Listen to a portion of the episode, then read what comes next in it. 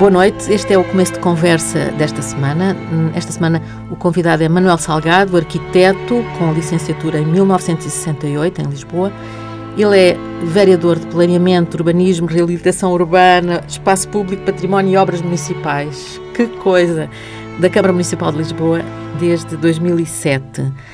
É um arquiteto que tem obra, obra construída, desde logo o Centro Cultural de Belém, a Escola Superior de Teatro e Cinema na Amadora, o projeto urbano das Antas, incluindo o, o Estádio das Antas, o Estádio do Dragão e o Estação de Metro das Antas, e é, sobretudo, um urbanista. Eu penso que é, estou a dizer bem, urbanismo é mais a sua, a sua área. É, boa, é. Boa noite, Boa noite. Manuel Salgado. Um, e é enquanto urbanista que está a intervir na cidade de Lisboa, não enquanto um arquiteto que está preocupado com a obra tal ou com a obra assim. É está a ver a cidade no conjunto. É, é isso que, que podemos concluir do que tem, do que tem feito. É, pode concluir e é o que me move. É? Porque eu sempre estive mais interessado na escala urbana do que na escala do objeto, do, do edifício, chamemos assim. Mesmo a minha prática profissional foi muito sobre projetos de grande dimensão, em que a componente da integração urbana era particularmente importante, fosse o CCB, fosse exatamente a intervenção lá em As cima Antas. no Porto, eh, mesmo as intervenções, por exemplo, nos Açores, a frente marítima de, de Ponta Delgada, os temas eram sempre os temas da regeneração ou transformação de um bocado da cidade. Para já não E- falar da Expo 98, que foi um, Exa- um grande bocado. Exatamente, foi, foi um grande bocado de cidade e que foi, um, foi uma escola absolutamente extraordinária.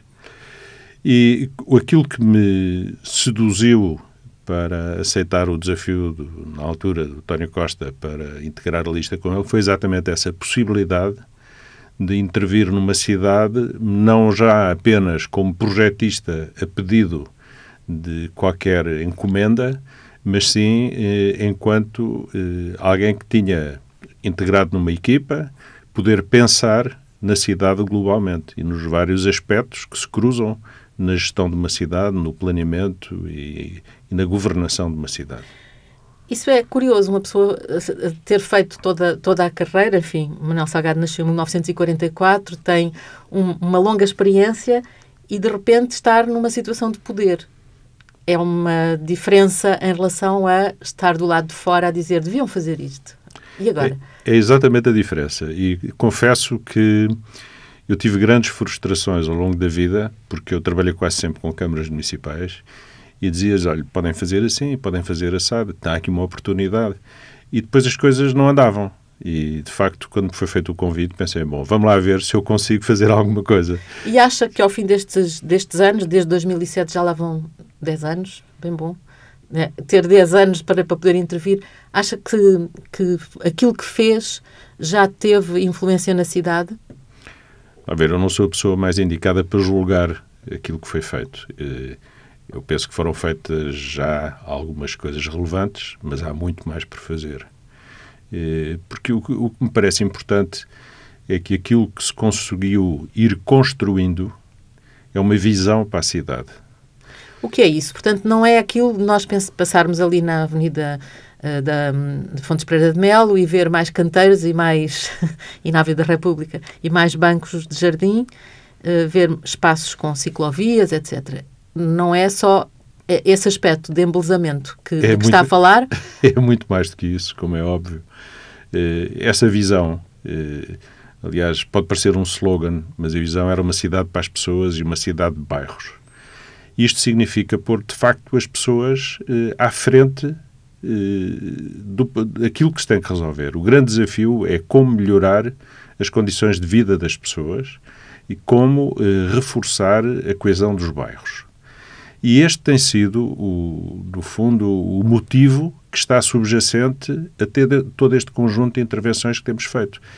Isto cruza eh, vetores sociais importantes que têm a ver com a coesão eh, na cidade, a coesão social, com a igualdade de oportunidades, tem a ver com a coesão territorial. É, por exemplo, é, muita parte, grande parte dos lisboetas conhecem mal a sua cidade. Conhecem mal, em que Conhecem sentido? mal a sociedade, porque há territórios, como por exemplo a zona toda que vai da, da freguesia de Santa Clara, que vai desde o Lumiar até às Galinheiras, que eu estou certo que 90% dos lisboetas não conhecem. Mesmo, por exemplo, a Alta de Lisboa, que é um território vastíssimo, com um potencial absolutamente fantástico, é qualquer coisa que fica para lá do aeroporto, que as pessoas não, não, não conhecem, não, não sabem faz que faz parte. parte de Lisboa também. Exatamente. E, e, a coesão territorial é um dos aspectos eh, muito importantes na cidade. Mas depois há outros aspectos. Por exemplo, as questões da saúde pública. Se você for ao médico, uma recomendação que é genérica é anda a pé. Sim, é verdade. Aplica-se a tudo agora, A o tudo. anda a pé. E anda a pé aonde? Anda a pé nos passeios. Mas se os passeios tiverem carros estacionados em cima, ou se os passeios estiverem cheios de sinais de trânsito que não lhe permitem circular, ou se os passeios forem muito estreitos, ou se tiverem, os marcos de incêndio, ou se estiverem esburacados, é difícil de andar. Portanto, este simples desafio, anda a pé, porque andar a pé é importante para combater a obesidade, andar a pé é importante para não ter problemas cardiovasculares, é importante para os diabetes. Há uma série de doenças para as quais fazer exercício físico é fundamental, Em vez de andar de carro.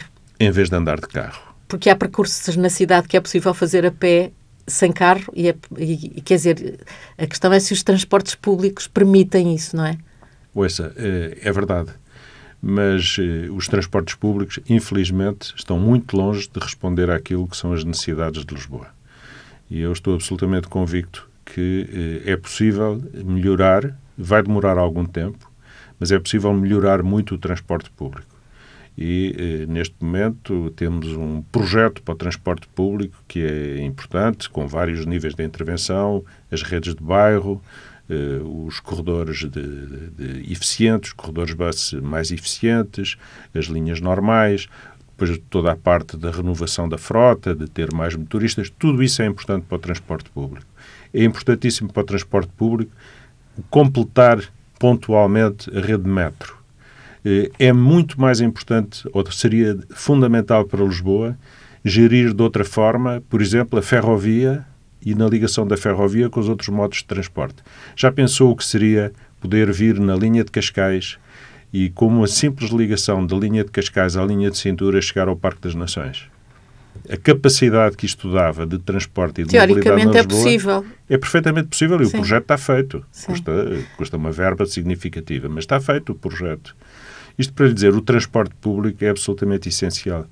E, portanto, andar a pé é fundamental para melhorar as condições de saúde.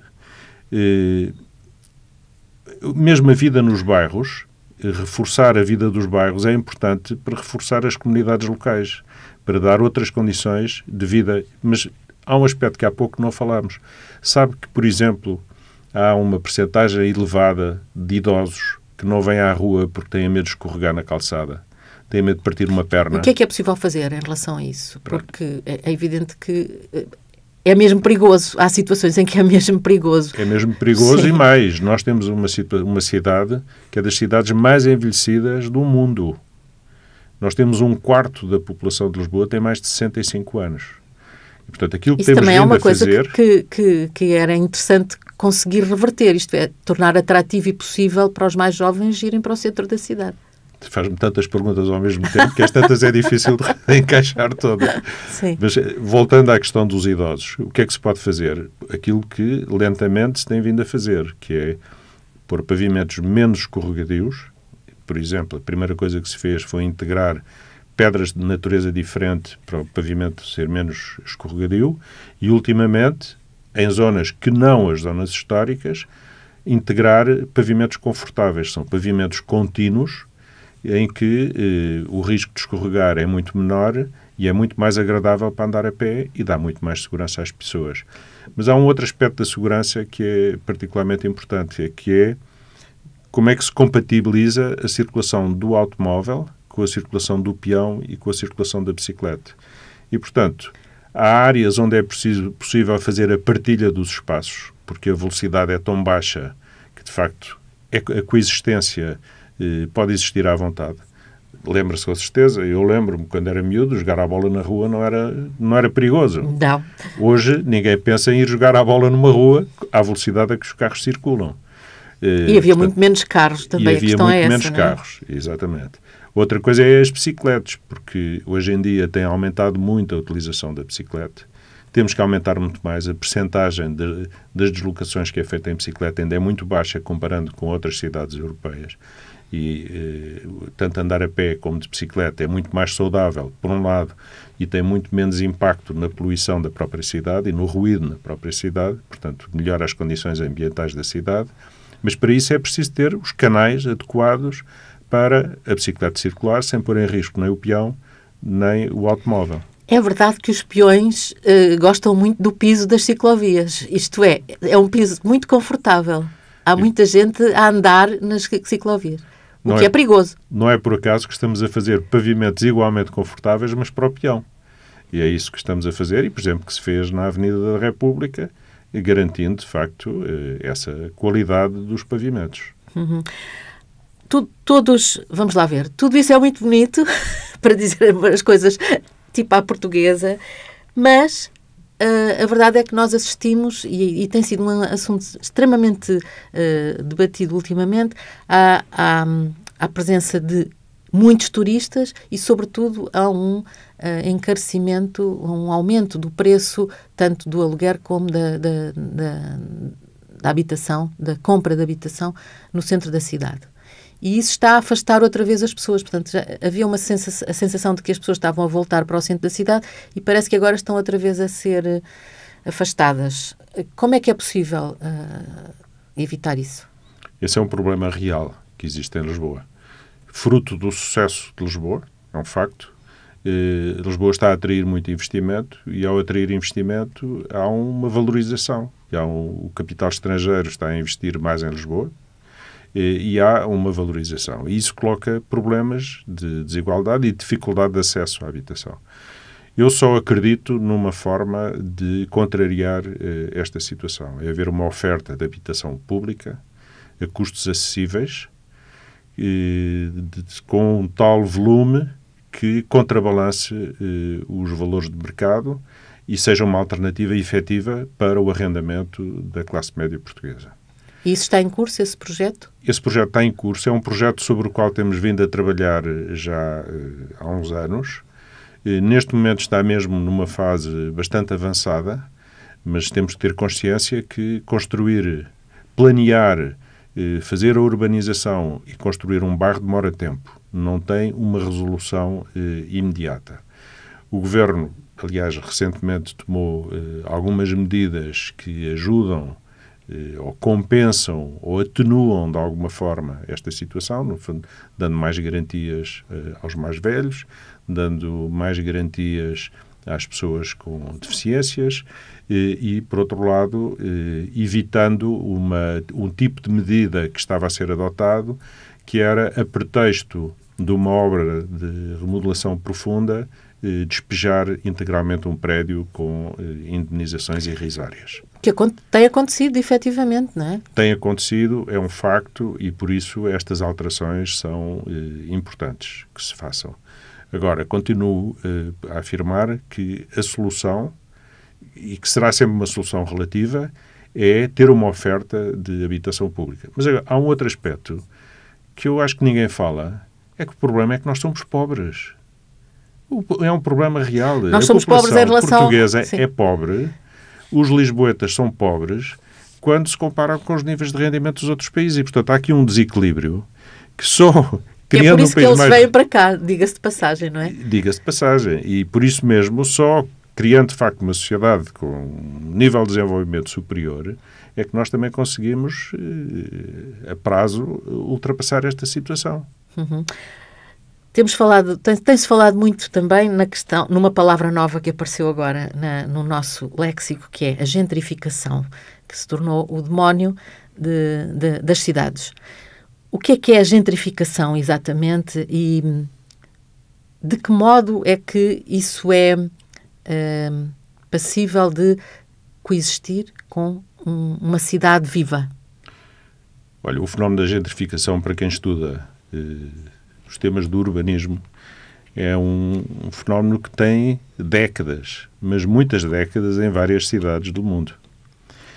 E é um, é um fenómeno que se está uh, a acelerar por força dos novos uh, hábitos, das novas formas de viver a cidade. Uh, dentro de pouco tempo, 70% da população mundial viverá em cidades.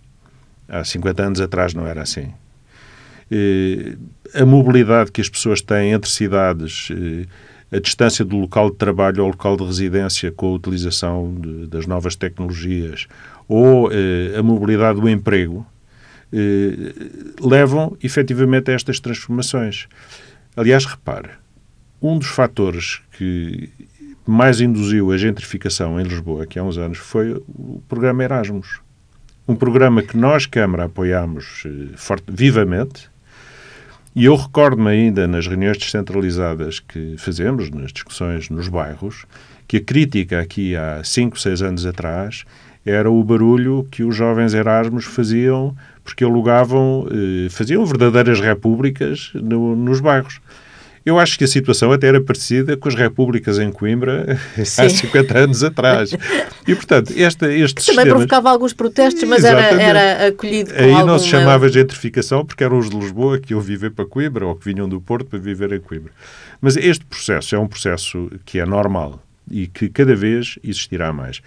As viagens são muito mais baratas. A possibilidade das pessoas eh, mudarem de país, irem, virem, viverem um tempo numa zona de cidade e depois voltarem, também aumenta.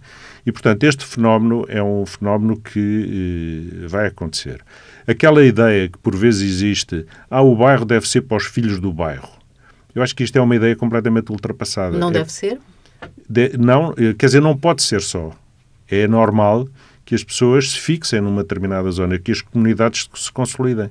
Mas, por exemplo, eu conheço um caso de uma comunidade de cultura e recreio, uma coletividade de cultura e recreio, em que foi muito curioso porque ela está há 100 anos num sítio, mas grande parte dos sócios hoje já não vivem em Lisboa, vivem na margem sul. E, vem a... e continuam a vir ali porque, de facto, há um grupo de amigos e há uma comunidade que se desenvolveu naquele local. E, portanto, hoje em dia, eh, estes movimentos são completamente diferentes. Os bairros de antes tinham o emprego, tinham a escola, tinham a igreja, tinham a farmácia, a mercearia da esquina e, e, e, eram fechados. Hoje os bairros são completamente abertos. É normal viver num bairro, trabalhar eh, a não sei quantos eh, quilómetros de distância, eh, ir fazer desporto a um outro local, ir ao corte inglês às compras e por aí fora. Quer dizer, Sim, eu percebo portanto... isso, mas, por exemplo, hum, isso, eu acho que isso é, no fundo, a vida que toda a gente tem. Mas, por exemplo, imagine uh, a situação ali no Parque das Nações, que era uma situação que foi muito discutida e que foi mais do que discutida uh, e criticada por todos os lados. E hoje é possível ali viver, trabalhar e ter escolas, ter tudo ali. É, mas também há muita gente que trabalha no Parque das Nações e vive no lado oposto da cidade, ou vive fora de Lisboa, e, e há muita gente que vive no Parque das Nações e vem trabalhar a outros locais. Portanto, é normal, é normal que isso aconteça. O que me parece é que aqui os casos mais chocantes da gentrificação são, por exemplo, aquilo que se está a verificar em Alfama, em que há uma população eh, tradicional daquele bairro, eh, infelizmente de fracos rendimentos, e que em determinada altura, dado o caráter muito eh, atrativo para as pequenas permanências, para eh, as, as, casas que são pequenas e, portanto, também não têm condições para, para que as famílias com filhos se instalem ali, porque esse é um facto, acabam por ser utilizadas para, com outros usos. Só com, com até com muita uh, habitação, com muita ocupação temporária, temporária. Exatamente. E, portanto, isso é mais chocante, é um facto. E se nós conseguirmos fazer operações de renda acessível nas zonas históricas, e a primeira que vamos fazer é exatamente nas zonas históricas, é uma que é no, ali junto ao Martim Muniz, eh, nós conseguimos contrabalançar este efeito.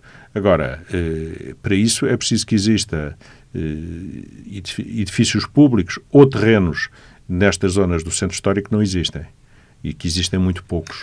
Há, poucos, há poucas isto é, a Câmara Municipal de Lisboa não, não tem uh, edifícios, uh, casas uh, que, onde as pessoas possam viver, que possam ser reabilitadas. Eu tinha a ideia de que tinha um enorme património. A Câmara de Lisboa tem um enorme património e é um enorme, enorme património que herdou de meados do, do século passado, fruto das expropriações feitas por Duarte Pacheco e relativamente a edifícios, muitos que foram adquiridos, edifícios partir dos anos 80 eh, e que alguns foram recuperados, outros estavam em muito mau estado. Eh, mas, neste momento, eh, o município alienou alguns imóveis, mas também não é um número que, se, que seja relevante. Em Lisboa há 255 mil edifícios, só para ter uma ideia. Sim. E a Câmara alienou 130. Portanto, 130 em, neste universo é uma gota d'água. Quantos é que a Câmara possui? E, portanto, a Câmara possui essencialmente nos bairros chamados, foram os bairros de realojamento, os bairros municipais, são designados assim, e que eh, têm um património de cerca de 23 mil fogos. Fogos. São muitos fogos, quer dizer, proporcionalmente, Lisboa tem muito mais fogos propriedade municipal do que, por exemplo, Barcelona. Porque Barcelona tem 1 milhão e 700 mil habitantes e tem 9 mil fogos. Lisboa tem 550 mil habitantes e tem 23 mil fogos, quer dizer, é uma diferença abissal. Portanto, é preciso construir, absolut... construir. É, foi absolutamente necessário fazer esta habitação toda, foi o programa de erradicação das barracas, feito entre os anos 80, eh, 90, principalmente até ao fim da década de 90, foi muito importante fazer. Agora, é preciso fazer mais habitação, mas é preciso apostar exatamente na classe média que já não tem acesso à habitação eh, social, ou seja, que não tem rendimentos que permitam pagar aquilo que é a renda técnica, ou seja, que era a remuneração normal do investimento feito, mas que também não tem eh, capacidade para ir ao mercado, porque o mercado, o mercado então, está, está, cada vez mais inflacionado. E, portanto, é aqui que nós temos que fazer uma grande aposta e montar e pôr em prática mecanismos para isso. Mas, por exemplo, repare, em Paris, ou em França em geral, eles têm um problema idêntico. E o que é que, o que, é que fizeram? Em cada operação urbanística, a partir de um certo número de fogos, 25% dos fogos têm que ter características para serem arrendados uh, para uh, habitação acessível. Só que esses fogos são comprados pela administração pública. São comprados por um preço mais baixo, mas são comprados pela administração pública. Em Inglaterra, neste momento, fizeram o livro branco da habitação, porque há um problema em Londres, concretamente, um problema crítico também de eh, custo das rendas. E em várias outras cidades eh, este problema se está a colocar. Portanto, o chamado problema da affordable housing, que é um problema geral, existe praticamente em todas as cidades europeias, existe nos Estados Unidos. Nós ainda não tínhamos sentido, é isso? Foi o turismo que, nos, que, que veio precipitar tudo? O turismo, o turismo veio a atratividade esta, da cidade. A atratividade da cidade veio, veio agravar esta situação. E repare, se esta atratividade se traduzir, como por um lado é muito importante que se traduza, e que penso que irá acontecer, com mais eh, estrangeiros que virão viver para Lisboa, seja porque se fixam aqui empresas e criam um emprego e, portanto, Lisboa é uma plataforma importante nesse, nesse emprego, seja pelo desenvolvimento dos programas das startups. Ehm, e, portanto, que muito dinamizadas pelo Web Summit e, portanto, novas startups que se instalem e, portanto, jovens que, eh, ou jovens, ou menos jovens, estrangeiros que vêm para viver e trabalhar em Lisboa, este fenómeno eh, vai acelerar eh, esta situação. E, portanto, é mesmo urgente lançar programas importantes na sua dimensão para resolver que é possível concretizar em quanto tempo? Isto é, podemos pensar a que, a que, a que em que com, com, que perspectiva, não é? De... Repara, o que é preciso é iniciar. E eu penso que nós vamos iniciar o concurso dentro de muito pouco tempo, ainda nos próximos meses. E depois é o tempo normal de montar um programa deste e construir uma habitação, e o primeiro fogo estará pronto dentro de dois, três anos. E temos que seguir por aqui fora com um programa deste tipo. Mas, por exemplo, nós esquecemos uma coisa. Houve um, um movimento em Lisboa que foi particularmente importante, que foi o movimento das cooperativas de habitação, eh, que tem um enorme potencial. Infelizmente, eh, as cooperativas entraram em crise e com os últimos cinco anos entraram mesmo a maior parte em falência Mas era muito importante dinamizar de novo este processo das cooperativas de habitação, porque é uma alternativa muito importante eh, ao esforço público. Hum, portanto, isso é, é, a Câmara veria isso com bons olhos, é isso? Eu, pessoalmente, acho que era da maior importância e digo que posso dizer à vontade que a Câmara veria isso com eh, muito bons olhos. Intervir numa cidade é, é, é complicado, isto é, é a sensação, a sensação que dá é que uma pessoa mexe ali e depois isso tem um efeito no outro lado e, e, e é complicado. A visão, uma visão global para a cidade um, implica pensar nos aspectos todos do que estava há pouco a falar, dos aspectos sociais, económicos, uh, ambientais, ambientais, e até políticos. E até políticos, pois. Ou um, mesmo, se calhar, primeiramente políticos. a questão é, um, há sempre uh, esta contradição de é lento intervir numa cidade, demora, e, no entanto, as eleições são de 5 em 5 anos. Eu não quero que me veja. Não, não, não, a ideia não é que me faça aqui propaganda eleitoral, mas a estabilidade que tem havido, ou a, a continuação desta equipa uh, nos últimos 10 anos, permitiu avançar sem estar a pensar nos calendários eleitorais? Ou a oposição tem razão quando diz que as obras todas que foram feitas nos últimos tempos tenham em vista calendário eleitoral, as próximas eleições? Vamos lá ver, eu acho que a estabilidade foi particularmente importante. Mas também lhe digo, quando uh, o António Costa ganhou as eleições em 2007, uh, dinheiro zero. Quer dizer, a Câmara estava completamente falida. Não havia uh, recursos para a mínima coisa. E eu lembro-me que foi definida uma estratégia por ele muito clara: fazer as pequenas, grandes coisas, arrumar a casa e pensar o futuro. E foi isso que se fez durante os dois primeiros anos. Praticamente não houve obras. A partir daí, foi possível, porque já havia uma visão para a cidade, ter um programa eh, de intervenção e começar, à medida que também aumentaram os recursos, a fazer aquilo que se tinha projetado. Mas, eh, felizmente, eu acho que, eh, acho, sei e posso afirmá-lo, que há uma continuidade. Eu, quando cheguei à Câmara, alguns dos primeiros projetos que fiz eram projetos que tinham sido feitos em mandatos anteriores, tinham, imediatamente anteriores.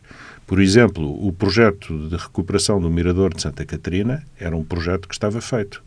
O projeto da Duque d'Ávila foi um projeto que foi acabado, mas que também já estava começado. E, portanto, há uma continuidade que eu acredito que se vai manter, porque mesmo no meio da espuma eh, da discussão política, há eh, a maior parte das decisões que as câmaras tomam, tomam-nas por, por unanimidade. E eu acho que isso é particularmente importante. Há uma continuidade. Quer dizer, eu comecei a pensar eh, na reabilitação da Frente Ribeirinha, eh, no comissariado da Maria José Nogueira Pinto, em 2006. E se formos comparar os documentos que foram produzidos naquela altura com o que está executado neste momento, falta-nos rematar Santa Apolónia. E tudo o resto está feito e segue precisamente os princípios que tinham sido definidos naquela altura. Estamos à espera de mais obras, muitas obras, obras como aconteceram no, no, no, ano passado, que foi tudo ao mesmo tempo e fé em Deus. Ouça, eh, o problema do ser tudo ao mesmo tempo, a questão é esta, mesmo que haja continuidade, a verdade é que para se fazer uma obra é preciso identificar a obra para fazer, fazer o programa da obra, fazer o projeto da obra, rever o projeto da obra, lançar a empreitada para fazer a obra e executar a obra. Tudo isto toma tempo. E, portanto, se isto começa no início de um ciclo de quatro anos, é evidente que há um período em que elas se sobrepõem. A continuidade de mandatos permite o quê? Permite que as obras se vão lançando. Neste momento, há projetos que estão feitos. Posso lhe dar ideia. Há um projeto que, eu, que é uma das minhas grandes apostas que eu acho que a Câmara deveria apostar para o futuro, que é exatamente aquele que eu há pouco lhe falei, que é o exemplo típico do que do, de um contributo para a coesão territorial, que é fazer uma grande avenida com todas as áreas habitacionais à volta, entre o Lumiar e as Galinheiras, hum. que é um território que está esquecido e é torná-lo acessível. E, portanto, isto é da maior importância. Eh, há um projeto que já vem desde 1992, que é, por exemplo, ligar o Campo Grande uh, àquela rotunda que dá acesso à Alta de Lisboa, através ali das Calvanas, e que, quando for feito, eh, os lisboetas de repente vão descobrir, olha, afinal, a Alta de Lisboa está já aqui à porta. Uhum. Dizer, há sim coisas que é uma questão de tempo. Eu acredito claramente que elas serão feitas. E... Há uma coisa que me irrita profundamente, que é aquele, uh, aquela, na Praça da Figueira, aquele edifício que dá para a Praça da Figueira e para o Rocio. Aquele edifício está, posso apagar a palavra, nojento. Não sei qual é a outra palavra que se possa utilizar, porque aquilo está em risco até, presumo, numa hum. zona fantástica da cidade. O que é que se passa com aquilo? Aquele edifício tem N processos judiciais eh, colocados entre inquilinos, nomeadamente os inquilinos do comércio e os proprietários, mas também lhe posso dar uma boa notícia. Levantaram o, a licença para fazer as obras de recuperação do telhado e das fachadas há coisa de duas semanas. Uau. E, portanto, espero que entrem em breve o edifício, e para se perceber, é o edifício onde está a pastelaria suíça, eh, o chamado quarteirão da Suíça, que seja, eh, comece a ser reabilitado a muito curto prazo. Isso é fantástico, porque... Mas para a habitação também? Pronto, eh, neste momento é a reabilitação da cobertura e, do, e das fachadas. Eh, eu gostava muito que o edifício fosse para a habitação. Eh, o edifício tem um projeto eh, aprovado já há muitos anos para fazer um hotel mas não me parece que seja a melhor solução para aquele local construir mais um hotel. Continuamos a precisar de muitos hotéis? Ouça, a verdade é que a taxa de ocupação dos hotéis está a aumentar e neste momento quem investe em hotéis são essencialmente, são, grande parte são grupos estrangeiros ou grupos portugueses que estão perfeitamente estabilizados e que conhecem bem o negócio. Portanto, se o fazem é porque devem ter a expectativa que vale a pena investir. Mas eu, desculpe lá, eu gostava de voltar atrás Sim. porque há bocadinho fez uma pergunta e eu não respondi. É que se estas obras todas era só para as coisas ficarem mais bonitas. E? E eu pergunto-lhe o seguinte: se tiver que comprar uma roupinha, escolhe uma roupinha bonita ou uma roupinha qualquer? Eh, eu percebo o que é que quer dizer. Não, é Sim. porque nós podíamos recuperar e pôr tudo igual ao que era. Podíamos mudar a iluminação pública para ter maior eficiência e, portanto, reduzir os gastos de energia. Podíamos reorganizar a circulação. Eh, podíamos substituir eh, as redes de telecomunicações para não andarem penduradas nas fachadas. Podíamos fazer tudo isso e repor tudo igual ao que era. Ou, eh, se queremos fazer os passeios confortáveis e queremos pôr mais árvores, porque isso é, é importante para melhorar o ambiente da cidade, devemos fazê-lo bonito ou feio. Eu, percebo. Eu prefiro fazê-lo bonito. Sim, mas não é só isso que está a fazer. Claro, é muito mais do que isso. Quer dizer, isso é a aparência, é o aspecto. Ficou bem. Mas eh, a essência não é essa. A essência é, é, é, é toda a transformação. Que as pessoas não sentem, não sentem diretamente, mas que vão sentir indiretamente? E vão sentir, e repare, eh, já reparou, não havia um banco para as pessoas se sentarem. Estou a falar, por exemplo, do Saldanha. A partir do momento que se puseram lá os bancos, as pessoas usam-nos. Se calhar não tinham a noção que eles faziam falta, mas fazem. Gosta de Lisboa? Eu nasci em Lisboa, nasci no bairro Alto, eh, estudei em Lisboa, trabalhei sempre em Lisboa e, de facto, é a minha cidade que eu gosto muito. Porque conhece tantas cidades e já interveio noutras cidades, é não verdade. é? Uh, já interveio em, em, em, Itália, já interveio, quer dizer, já, já tem trabalho feito noutros sítios, uh, no Porto, por exemplo, também, não é? Uh, desculpe, tenho que perguntar. Voltou ao Benfica ou ficou ligado ao Futebol Clube do Porto? Isso é um pormenor Fiquei importante. Fiquei ligado ao Futebol Clube do Porto. Ficou? Fiquei. Pronto, já temos ali o João, João Félix Pereira a, a esbracejar. que é o nosso. Fui, muito bem tratado pelo Futebol Clube do Porto, pelos dirigentes do Futebol Clube do Porto eh, e criei grandes amigos no Futebol Clube do Porto. E Lisboa não o trata bem? Lisboa também trata bem, aliás, tenho excelentes relações e de amizade com o presidente do Benfica, mas de facto, olha. É, é coisas que acontecem. coisas que acontecem. Coisas que acontecem. Manuel Salgado, Lisboa vai ficar melhor mesmo cheia de turistas? É possível? Eu acho que sim. Acredito piamente que sim. Que Lisboa vai ficar melhor, vai ficar eh, mais segura, mais confortável, eh, com melhor qualidade de vida para os lisboetas, que isso é que é o mais importante. E mais gente a viver no centro, na, mais gente a viver na cidade. Na cidade toda. Na cidade toda.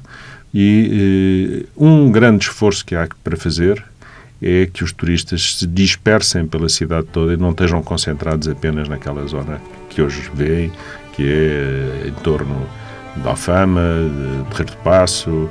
É preciso espalhar os turistas pela cidade e esse é um esforço que tem que ser feito e há vários projetos nesse sentido. Hum, para não termos aquela acumulação de autocarros gigantes nas zonas onde não, não, nem se consegue perceber como é que eles passam. Eu devo dizer que eh, uma das minhas ambições era estancar o acesso dos autocarros de turistas ao centro da cidade. Parece-me que isso vai ser, vai ser muito bem recebida, essa ideia. Manuel Salgado, muito obrigada por ter vindo. Uh, este foi o começo de conversa. Até à próxima semana.